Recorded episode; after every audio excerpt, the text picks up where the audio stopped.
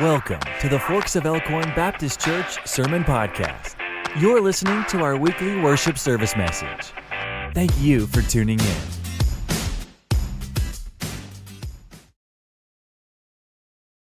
Thank you for being here today on this beautiful Lord's Day. I always like to share a little humor at the beginning of a, a message. Last night, during the night, my, my wife, Kelly, said to me, she said, Todd, would you would you get me some lip balm that was there beside the bed? And so it was dark, the lights were out. I, I reached over and, and I gave her super glue by mistake. She's still not talking to me. Uh,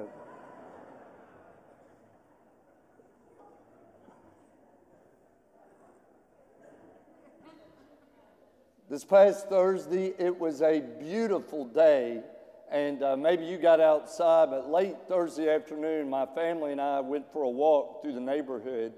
And as we were walking, even with our little dog Snickers, um, we noticed some of the neighbors' trash cans had not been rolled up yet since uh, the trash had been picked up. So from time to time, we uh, try to do a kind deed, and, and we were rolling trash cans back up to the neighbor's house, back to the back of their garages, and um, my youngest, Aunt Catherine, my seven year old, uh, went uh, over on this side of the street, and I was over on this side, and she was rolling back one of the big recycling bins that, and she was rolling across the ground. And anyway, it was on uneven ground, and, and it fell.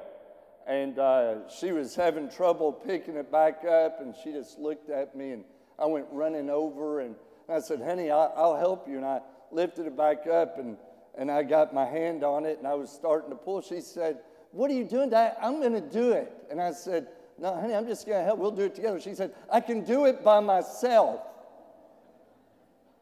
And I said, Honey, it'll be easier if we just do it. You put your hand on that side, I'll pull that, and we'll go. Well, as I began to pull, she stomped off.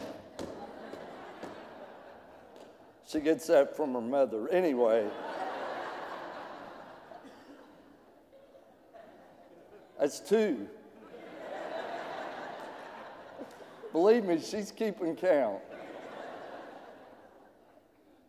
And and she stomped away, and so then I took controls and rode that uh, recycle bin back back to the house, and we continued our walk. And, and I'm going to come back to that in just a few moments. But um, today in our scripture reading, we see Paul uh, writing this letter to the church at Rome, and he was writing for several reasons. He was writing to prepare them for his visit that soon he would be making to come to them. He was writing to tell the overall plan of redemption for Jews and the Gentiles.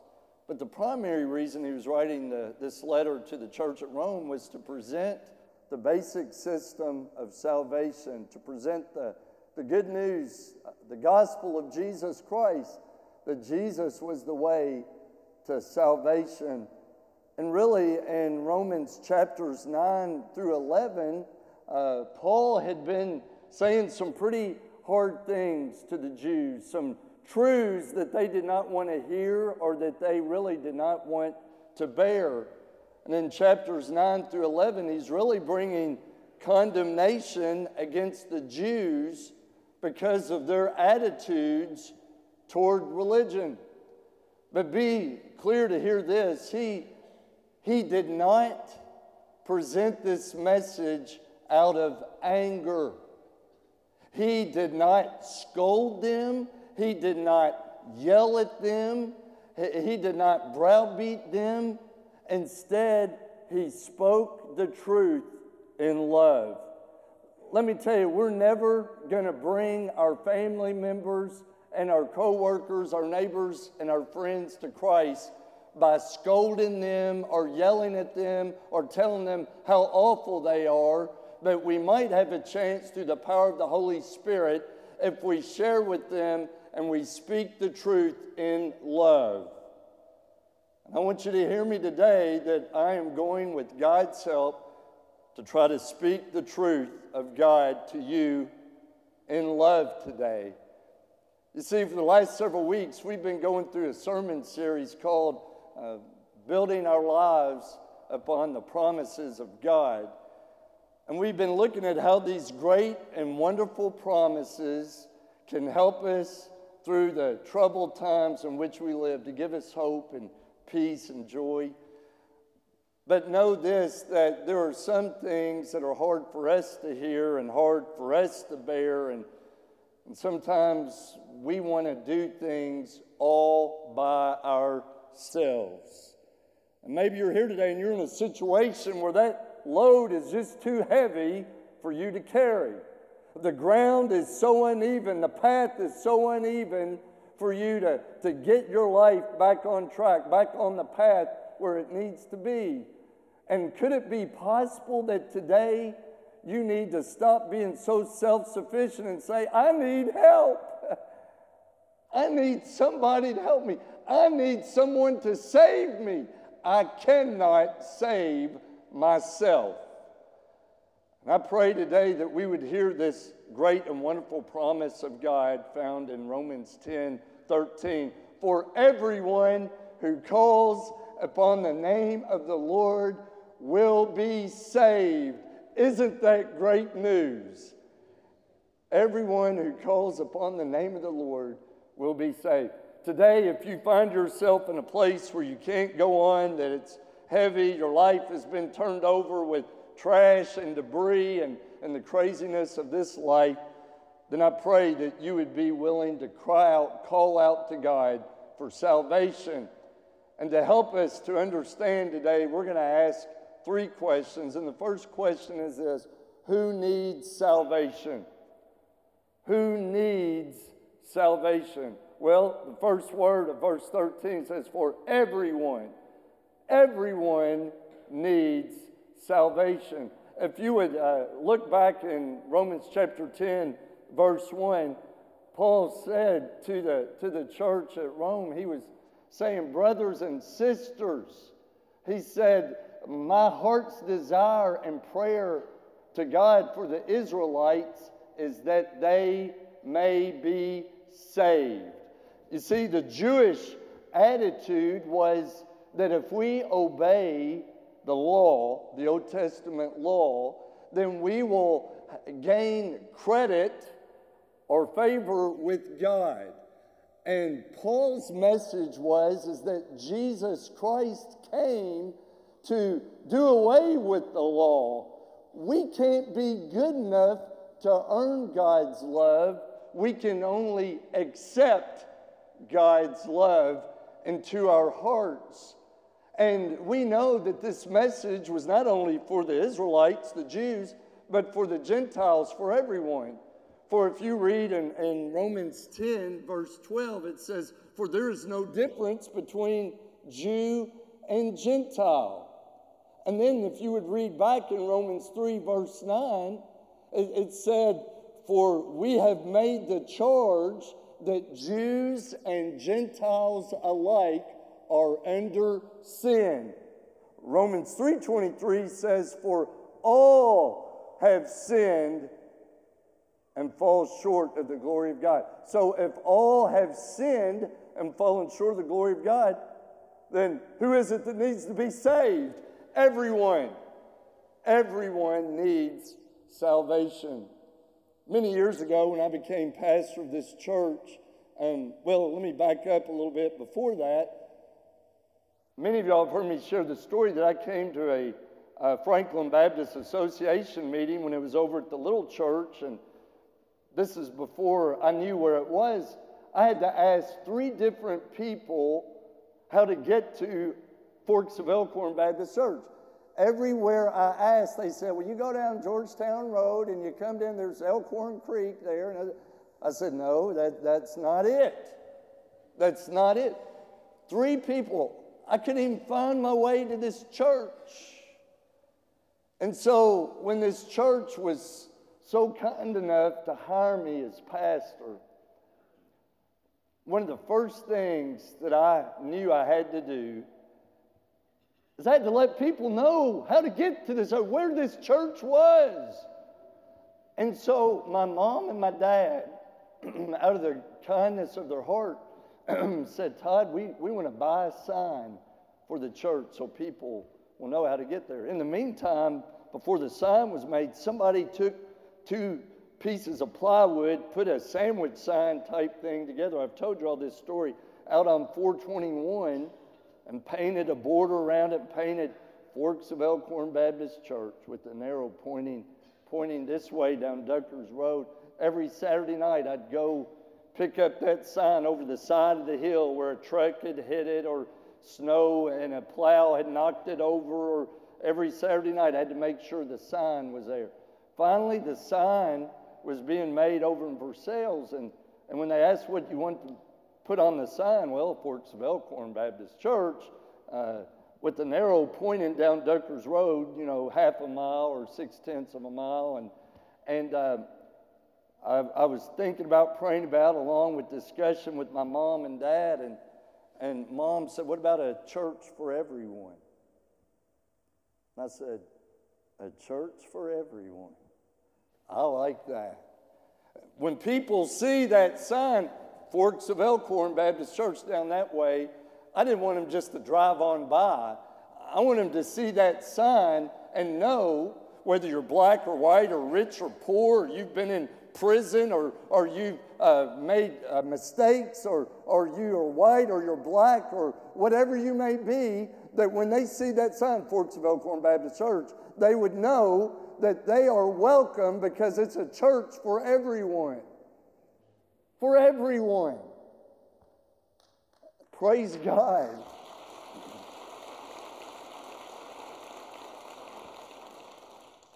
then, when people started finding this church, we began to grow, and people were coming to Christ. And we outgrew the little church across the street. Some people, you know, I miss, miss the little church. Well, let me tell you something if we would have stayed across the street, we would have died because we couldn't grow anymore in those walls. And so God led us to build this church. And guess what? One of the things that we needed to do when we built this church is to have a sign out front so people would know, again, what this church was and what we were about and many of y'all may or may not know this, but the sign out front that has the beautiful brass or letters on it that say a church for everyone, that sign was paid for by many of you and others who made contributions in the memory of one of our fine young men that tragically passed away in a car accident 17 years ago. Chad Lippert, that sign was built in memory of Chad Lippert, the son of Tommy and Ann Lippert. So when people would come by and see that sign, a church for everyone, they would know they were welcome because that's what Chad did. He would share Christ with people and tell them about the Lord. And so when you see that sign, a church for everyone, there's a story behind it. The one out there and the one right here. And the message is salvation is for everyone. Everyone. But it says not only for everyone, it goes on to say that calls on the name of the Lord. How do we get salvation? How do we get it? Well, it's not by doing it on our own ability. I can do it by myself. No, we can't. We cannot do it by ourselves. As a matter of fact, we find out in Romans 10 9 that if you confess with your mouth Jesus is Lord and believe in your heart that God raised him from the dead, you will be saved. Verse 10 of Romans 10 it is with the heart that you believe and are justified, and with your mouth that you profess your faith and are saved. And we know today that we must call on the name of the Lord. The word Lord comes from a Greek word, kurios, which denotes a respect. Uh, it's, it's a special respect, maybe for a Roman emperor, for a Greek god, for the divine translation of the person of Jesus Christ, Jehovah God. But we know when it says to call upon the name of the Lord, it's referring to Jesus Christ. If you would read in Acts chapter 4, uh, verse 12, it, it actually says uh, that we are to, there's no other name uh, given to man whereby we must be saved. Salvation comes from no other name but Jesus. Salvation is found in no one else but Jesus. That's what Jesus said in John 14, 6. I am the way and the truth and the life. No one comes to the Father except through me. And then Paul wrote in Ephesians 2 8, For it is by grace that you have been saved through faith, and this not from yourselves. We can't save ourselves. It's only through the mercy and grace of Jesus Christ. Don't be so prideful, so stubborn that you will not cry out to Him. Call upon the name of the Lord because there is power and authority in the name of Jesus Christ. Authority to save you and to save me. Friday night, my wife and children and I went to visit her grandparents over in Midway. And uh, her grandmother's in, in an assisted living facility in one building, her granddad in another, in a memory care facility. And what a joy it was to get to visit. And some of the residents, like Kelly's granddad, are struggling, and um, some days are better than others, like with all of us. And uh, I left his room to, to go down the hall to the restroom, and, and uh, it breaks my heart that there will be sometimes folks, you know, in wheelchairs or, or putting a puzzle together at a table or whatever they might be doing. But there was a, a lady in Kelly, I don't know if you heard her, I know our children did, was out in the hall, and she was just pleading, Help me, help me.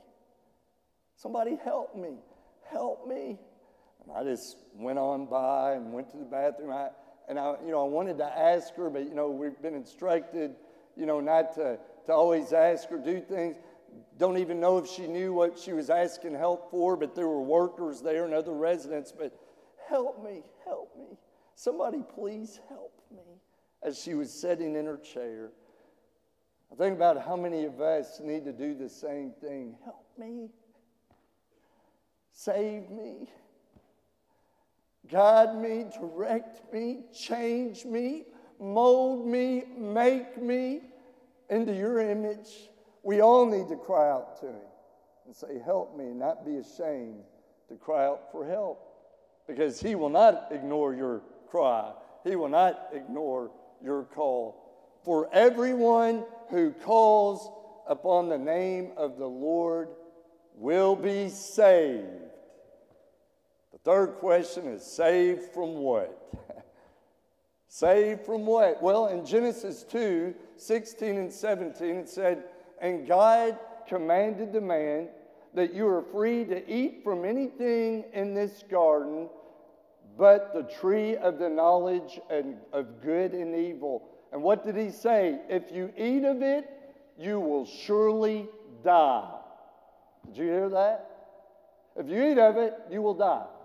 I've told you at that moment is when the relationship with God was broken. They were in this paradise, it was broken.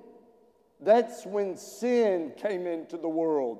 That's when pain and sickness and turmoil and hardship and death entered the world. All through the Old Testament, God tries to raise up prophets to get people to come back to God, but yet they would worship statues and idols and golden images.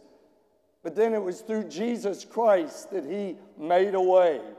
And He, through the cross, bridged the gap over death so we could come and have that relationship with Christ. We read in Romans 6:23 for the wages of sin is death but the gift of God is eternal life. What do we need to be saved from? We need to be saved from eternal death. We need salvation. Jesus paid the supreme price on the cross for my sin and your sin. But you must accept him in to your heart. Look, in Acts chapter 17, verse 31, God has set a day that we will be judged. Did you hear that? There will be a day where you and I will be judged.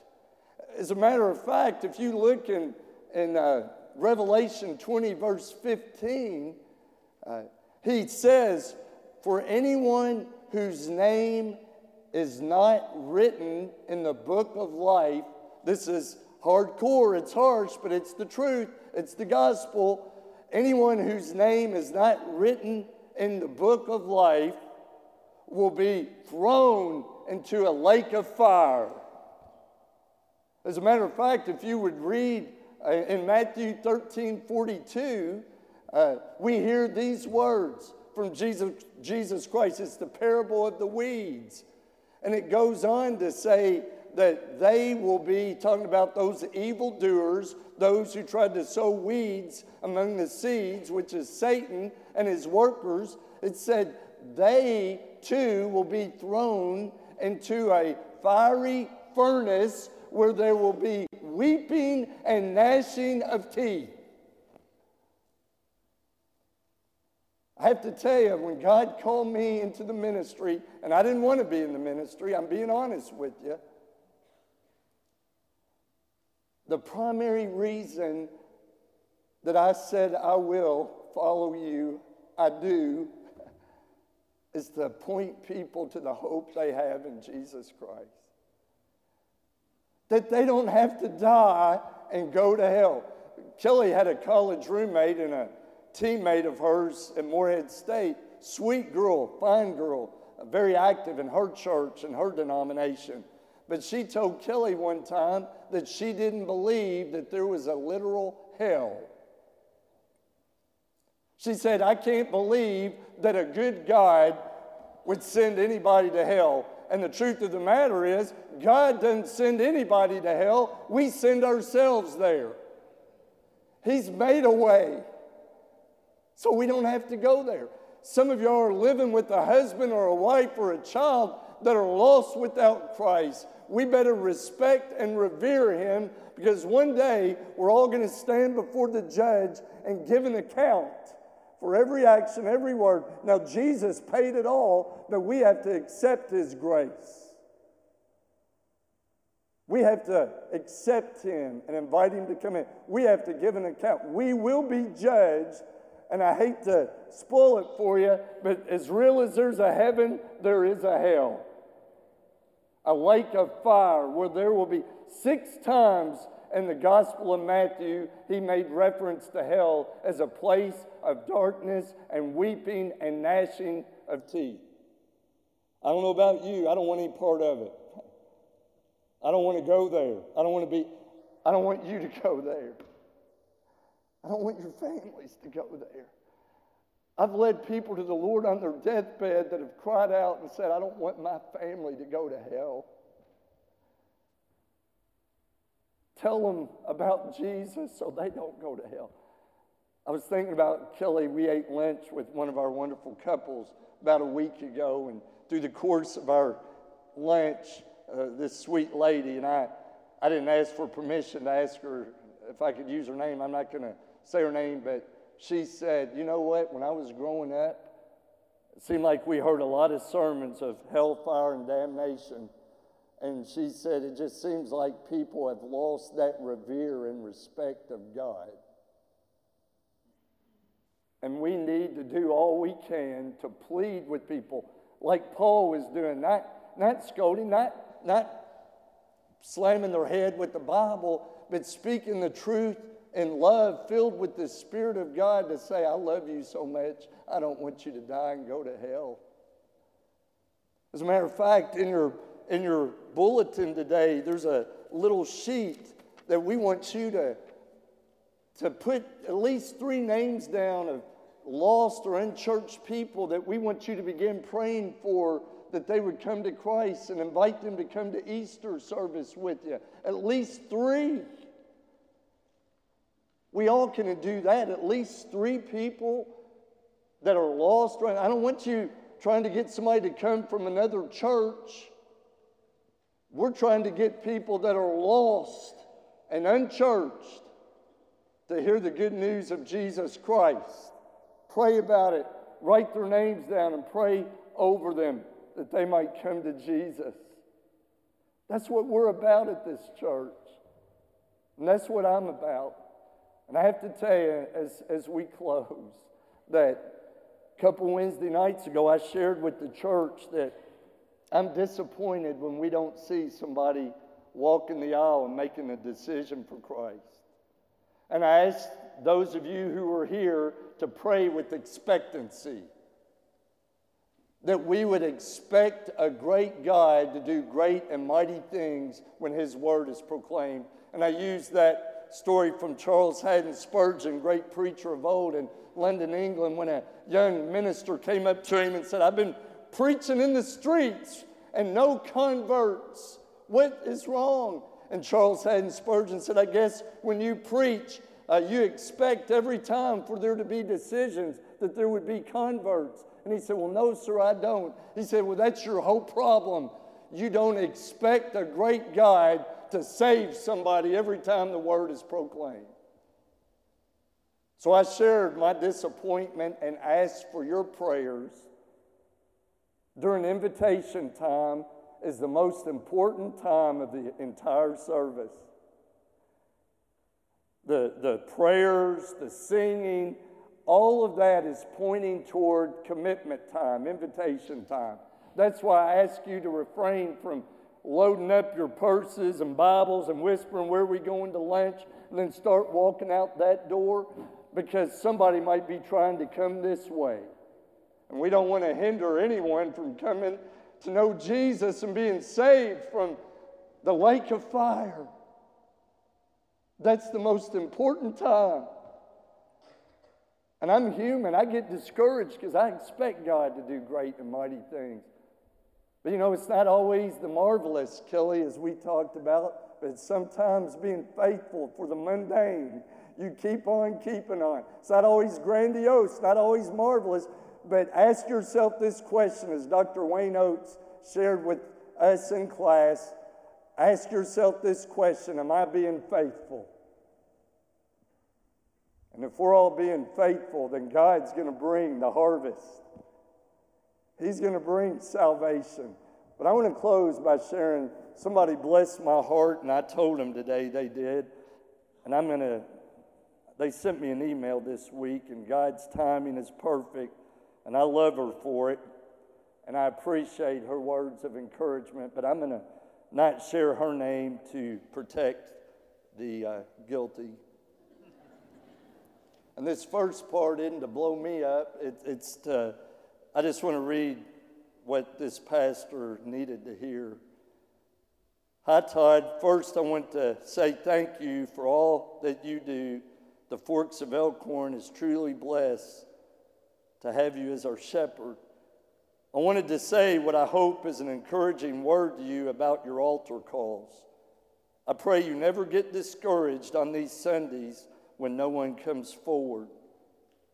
Last week's sermon was so strong and moving. My husband and I commented afterward that he couldn't imagine someone not coming forward after hearing the message. I said, Me either, but it made me think about when I fought that step. I remember when, as a teenage girl, I heard the Holy Spirit's call through the Sunday school lessons the hymns that we sang in God's Word and the sermons. But week after week, I remember sitting on that wooden pew, dreading the altar call. And then it comes. Oh, here we go again. Oh no, not just as I am again. Sunday after Sunday, heart racing, Holy Spirit speaking to me, calling me. But I fought it for several weeks, and to this day I have a hard time singing just as I am without it moving me to tears. I knew the importance of the decision I was making, but having to walk up in front of my peers made me weak. I guess There was that other voice in my head telling me how embarrassed I would be going up in front of all my friends and all those people in church. In parenthesis, it's funny when I think back now about the size of the little church and how few people we actually even had there at the time. When I finally stepped out in the aisle, I don't, don't even remember who was in the church that day besides my mother. I don't remember which pastor was at the Forks at the time. I just know it was the best feeling I've ever had.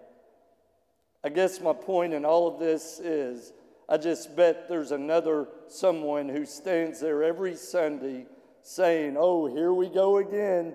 Oh, no, not that song again. They have made that decision in their heart and know the importance of it. Their heart's racing. Holy Spirit is calling to them.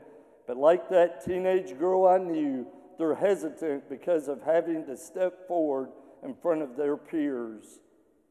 Never give up on them They've heard you. More important, they've heard God through you. They'll be there soon. And maybe that message is for you today. May we pray. Father, I pray right now in the stillness of this moment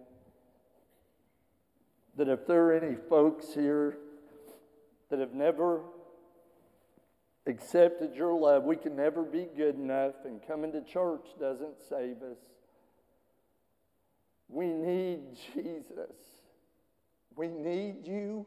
We long for you. We desire you.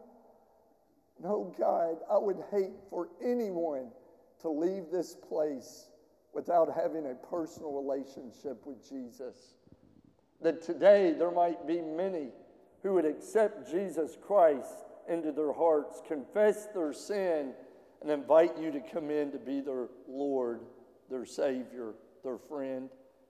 And Lord, maybe they're Christians in the craziness of this world and, and they keep saying, I can do it by myself, I can do it by myself. We can't. We need a higher power, a supernatural strength that comes through Jesus. Oh, Lord, there are folks that have been looking for a church home. And um, God, this is a wonderful place where your spirit is moving and alive. And Lord, we know that Satan is doing his best to put up roadblocks, to put up hurdles, uh, to keep people from coming. Oh God, may the floodgates open today. And may we boldly take a stand for Jesus, who boldly took a stand to die on the cross for us. Give us that courage, God, to follow your lead even now. In Jesus' name, amen.